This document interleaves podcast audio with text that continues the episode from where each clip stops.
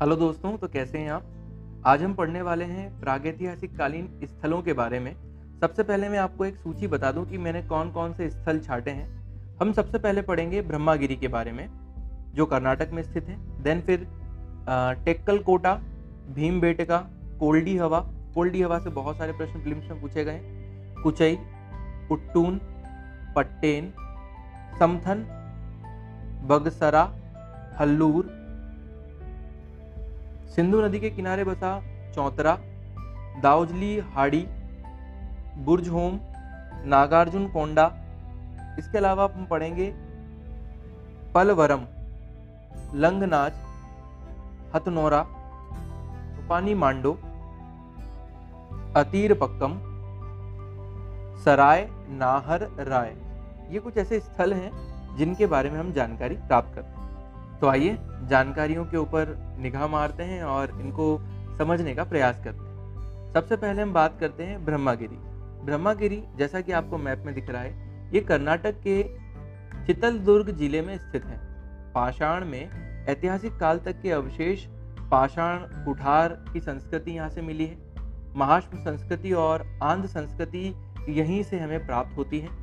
पाषाण काल में पशुपालन और कृषि, खासतौर पे हस्त निर्मित मृत भांड का प्रचलन यहाँ पर था। बच्चों के शवों को ये कलश में और वयस्कों के शवों को ये ज़मीन में दफनाते थे। महाष्म काल में लोहे तथा काले लाल मृदभांड का प्रयोग यहाँ पर प्रारंभ हो चुका था। ब्रह्मगिरी में मौर्यकालीन अशोक का अभिलेख मिला है और उसके साम्राज्य की दक्षिणी सीमा का निर्धारण भी ब्रह्मगिरी से होता था। इसके अलावा हम बात करते हैं सेकंड क्षेत्र की टेक्कल कोटा कर्नाटक के बेलारी ज़िले में स्थित है ये और 1500 ईस्वी पुराना ये स्थल है लगभग और इसका संबंध नव पाषाण और ताम्र पाषाण कालीन स्थलों से है। ताम्र संस्कृति का स्थल होने के बावजूद यहाँ पर कृषि के स्पष्ट साक्ष्य हमें नहीं मिले हैं। घर्षित पाषाण उपकरण या अस्थिर उपकरण और मन की और स्वर्ण निर्मित वस्तुएँ यहाँ से हमें मिली है। शवों को दफनाए जाने की प्रथा यहाँ से हमें प्राप्त हुई है। भीम बेटिका की बात करें तो मध्य प्रदेश के रायसेन ज़िले में स्थित इस स्थल की खोज डॉक्टर विष्णु श्रीधर वाकणकर द्वारा 1957-58 में की गई भीम बेटिका गुफाओं में बनी चित्रकारी के लिए बहुत प्रसिद्ध है, जो उच्च पाषाण काल से लेकर ऐतिहासिक काल तक के हैं। करीब 500 गुफाओं में बने चित्रों में लाल, हरे, पीले और सफ़ेद रंगों का प्रयोग किया गया है। इन चित्रों में उस समय के पशुओं, घोड़े, हाथी, बाघ, जंगली सुअर आदि और सामाजिक रीति रिवाज जैसे नृत्य, संगीत, शिकार आदि का पता चलता है। बात करें इलाहाबाद के क्षेत्र कोल्डी हवा की तो ये वर्तमान में इलाहाबाद के मेजा तहसील में स्थित है।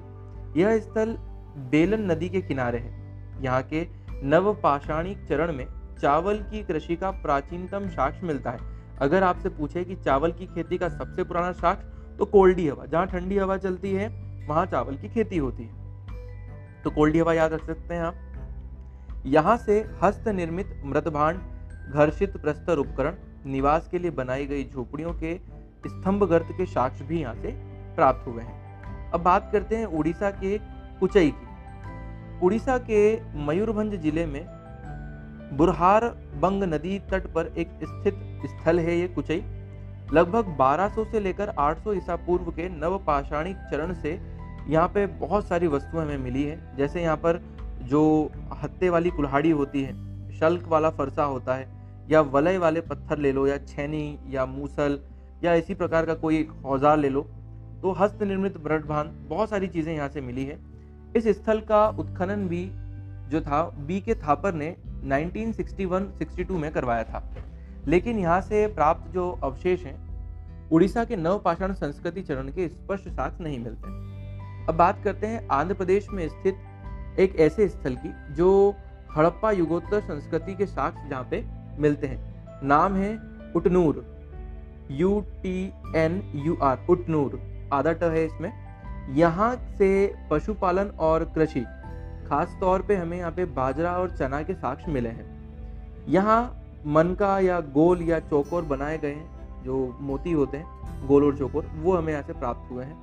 मृदभांड की बात करें तो यहाँ पे हमें पॉलिशदार पत्थर के उपयोग के बहुत विविधता दिखाई देती है और मृदभांड भी यहाँ से प्राप्त हुए हैं। किसी भी ऐतिहासिक स्थल में मृत भांड तो मिलना एक कॉमन बात है, पर अगर कुछ स्पेशल चीज़ है तो उटनूर से हमें पॉलिशदार पत्थर मिले हैं। अब बात करते हैं पटेन की। महाराष्ट्र के कोल्हापुर ज़िले में स्थित पूरा पाषाण कालीन एक स्थल है इस स्थल से हमें खास तौर पर शुतुरमुर्ग के अंडे के अवशेष मिले हैं, जिससे ये पता चलता है कि पाषाण काल में भारत में शुतुरमुर्ग रहते थे।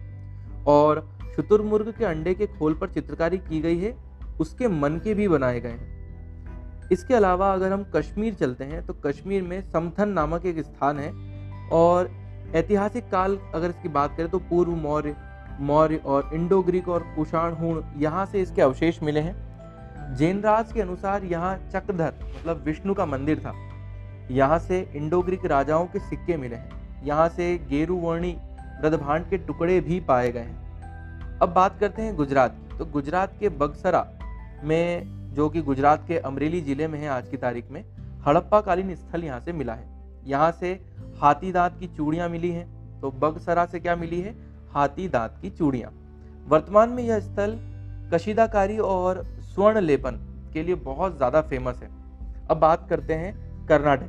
कर्नाटक में हल्लूर हल्लूर जो आज की तारीख में हावेली ज़िले में पड़ता है और धारवाड़ ज़िले से कटकर ये अब नया एक जिला बन गया है और इसमें तुंगभद्रा नदी के तट पर स्थित है। नागराज राव ने उन्नीस सौ बासठ में इस स्थल की खोज की थी। 2000 ईस्वी के नवपाषाणिक ताम्र पाषाणिक संस्कृति से जुड़े इस स्थल से रागी चना, बाजरा आदि की खेती के साक्ष्य मिले हैं। लगभग हज़ार ईसा पूर्व के आसपास यहाँ महापाषाणिक लोग रहने लगे, जिनकी पहचान उनकी कब्रों के चारों ओर लगे, पत्थरों और लोहे के प्रयोग से की जाती है। अब चलते हैं सिंधु नदी के किनारे और सिंधु नदी के किनारे एक स्थल है चौतरा। चौतरा सिंधु नदी की सहायक नदी सोहन नदी घाटी में अवस्थित निम्न पाषाण कालिक स्थल है। इस स्थल में आरंभिक सोहन संस्कृति के औज़ार पाए गए हैं, जैसे हाथ की कुल्हाड़ी, शल्क उपकरण और दराती जिसको अपन कहते हैं वैलित, विदारणी आदि यहाँ से बहुत सारी चीज़ें मिली हैं। कुछ हस्त कुठार पश्चिमी यूरोप के परवर्ती रिस काल के एरुशिली रूपों जैसे परिष्कृत रूप में मिले हैं। चौतरा संस्कृति इस पूरे क्षेत्र में अलग दिखाई देती है। इसके औज़ार परिष्कृत थे, बहुत ही डेवलप्ड थे। अब बात करते हैं असम की। तो असम के दाओजली हार्डिंग ये कछार पहाड़ी में स्थित दाओजली हार्डिंग से नवपाषाणकालीन वस्तुएँ मिली हैं। और यहाँ पर स्कंद युक्त कुल्हाड़ियाँ, गोलाकार छोटे घर्षित कुल्हाड़े, रज्जू चिन्हित मृदभांड मतलब रस्सी के निशान वाले मृदभांड, और इन पे बहुत अधिक स्टिफिक कण चिपकाए गए होते थे और इस प्रकार की चीज़ें हमें यहाँ से मिली हैं। इन वस्तुओं की समानता चीन और दक्षिण पूर्वी एशिया में पाए जाने वाले वस्तुओं के साथ करके देखें तो बहुत समानता दिखती है। अब बात करते हैं कश्मीर की। तो कश्मीर के श्रीनगर में स्थित नव पाषाण कालीन एक स्थल है जिसका नाम है बुर्ज हो ये एग्ज़ाम के पॉइंट ऑफ़ व्यू से बहुत इंपॉर्टेंट है। यहाँ के लोग गर्तवास में रहते थे मतलब खड्डे में, तथा हड्डी के औजारों का उपकरण करते थे। और हड्डी के औज़ार जब ये उपयोग करते थे तो ज़ाहिर सी बात है, बहुत अच्छे शिकारी भी होंगे। यहाँ मानव शवाधान के साथ कुत्तों के शवाधान पाए गए हैं, जो कि चीनी संस्कृति से मेल खाते हैं। यहाँ गेहूँ, जौ, मसूर, अरहर की खेती भी होती थी, उसके साक्ष्य भी मिले हैं। अब बात करते हैं आंध्र प्रदेश की। तो आंध्र प्रदेश राज्य के नलगोंड ज़िले में वर्तमान में नागार्जुन कोंड नामक एक स्थल है।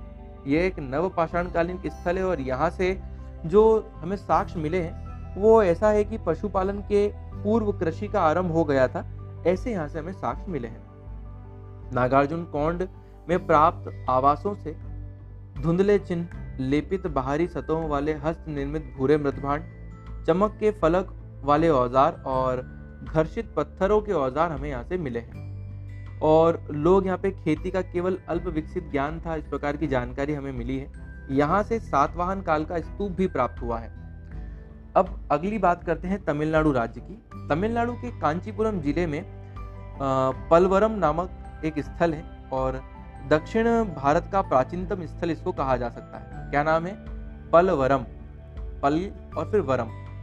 इस स्थल से सर्वप्रथम रॉबर्ट ब्रसफुट ने पूरा पाषाणकालिक पत्थरों के हस्त कुठार की खोज की थी, जिसके बाद से मद्रास संस्कृति को इससे जोड़कर देखा जाता है। यहाँ पर पल्लव शासक महेंद्र वर्मन द्वारा बनाया गया मंडप भी पाया गया है। अब बात करते हैं गुजरात की। गुजरात के एक स्थल है लंगनाज जहाँ सौ से ज़्यादा स्थल दृढ़ीकृत बालू का स्तूपों पर फैले हुए मिले हैं। प्रस्तर उद्योग ज्यामिति है और इन सूक्ष्म पाषाणों के अलावा कुछ स्थलीय प्रस्तर खंड प्रस्तर खंड मतलब पत्थर के टुकड़े, मुद्रिका प्रस्तर मतलब ऐसे पत्थर के टुकड़े जिसपे कुछ सिंबल बना हुआ है और पशु अस्थियाँ भी यहाँ से मिली हैं। प्राणी जातीय अवशेषों में यहाँ से हमें अगर देखें तो हमें कछुए के अवशेष मिले हैं, हिरण, भैंसा, नील गाय, इस प्रकार के संकेत भी हमें मिले हैं। शायद ये मनुष्य का भोजन थे, ऐसा हम सोच सकते हैं। मध्य प्रदेश की बात करें तो मध्य प्रदेश के सीहोर ज़िले में एक स्थल आता है, हथनौरा। ये एम के हिसाब से बहुत इंपॉर्टेंट है। हथनौरा एम में तीन नंबर में कई बार पूछा गया है। नर्मदा घाटी में स्थित इस स्थल से दक्षिण एशिया की प्राचीनतम खोपड़ी, होमो इरेक्टस की एक खोपड़ी मिली है, जो इसे बहुत इंपॉर्टेंट बना देती है। और इसकी खोज की थी अरुण सोनाकिया ने। याद रखिएगा, अरुण सोनाकिया होमो इरेक्टस की खोपड़ी मिली है। अब बात करते हैं उत्तर प्रदेश की। उत्तर प्रदेश के इलाहाबाद के मेजा तहसील में एक स्थल है जिसका नाम है चौपानी मांडो, चोपानी मांडो। मध्य पाषाण काल में लगभग सात हज़ार बीसी से इस स्थल का संबंध हम देख सकते हैं। अगर ज्यामती आकार की बात करें तो लघु पाषाण उपकरण यहाँ से मिले हैं, घिसे हुए बटिकाश्म आदि यहाँ से हमें मिले हैं। यहाँ से प्राप्त हस्त निर्मित मृतभांड विश्व के सर्वा प्राचीन मृत भांड है। कुल मिला के सबसे प्राचीन बर्तन अगर हमें कहीं से मिले हैं तो वो इलाहाबाद के चौपानी मांडो से मिले हैं। उपकरण निर्माण में चर्ट के स्थान पर चार्ल्स डेनी का आधिकारिक उपयोग या प्रयोग किया गया था यहाँ पर। एक प्रकार का आ, मिट्टी है ये उसका उपयोग यहाँ पे इन्होंने बर्तन निर्माण में किया था। अब बात करते हैं तमिलनाडु की। तो एक स्थल है तमिलनाडु में अतीर पक्कम अतीरपक्कम इसकी खोज की थी 1863 में रॉबर्ट ब्रूस ने। और तमिलनाडु में मद्रास के निकट करतिलयार नदी की घाटी में स्थित क्षेत्र है ये। अतीर पक्कम में मिश्रित एबी वैली और एशुली उपकरण पाए गए हैं। अतीर पक्कम में मद्रास संस्कृति से संबंधित प्रारंभिक और मध्य पाषाणकालीन युगीन औज़ार भी पाए गए हैं, जैसे हाथ की कुल्हाड़ियाँ, खुरचुनी, पत्थर, ब्लेड आदि। इसके अलावा अगर बात करते हैं लास्ट टॉपिक की तो लास्ट स्थल है हमारा यूपी का, प्रतापगढ़ ज़िले में स्थित सराय नाहर राय। भारत के सबसे पुराने ज्ञात मध्य पाषाण कालिक स्थलों में से एक है। यह पहला ऐसा स्थल है जहाँ पर स्तंभ गर्त पाए गए हैं। इससे पता चलता है कि आवास के लिए झोपड़ियाँ बनाई गई होंगी। राय नाहर से मानवीय आक्रमण या युद्ध का अत्यंत महत्वपूर्ण साक्ष्य भी प्राप्त हुआ है। एक शवादान में कंकाल की शिरोअस्थि में एक सूक्ष्म पाषाण जुड़ा हुआ मिला है। इससे पता चलता है कि यहाँ पर इसकी मौत युद्ध की वजह से हुई होगी। यहाँ से जो सूक्ष्म पाषाण प्राप्त हुए हैं, उनमें बहुत से कम ज्यामितीय रूप से मिले हैं। मतलब सेम टू सेम नहीं मिले हैं। तो कुल मिला के ये बीस स्थल हैं जो हमें प्रागैतिहासिक काल के बारे में जानकारी देते हैं। आई होप कि आपको ये वीडियो समझ में आया होगा और पसंद आया होगा।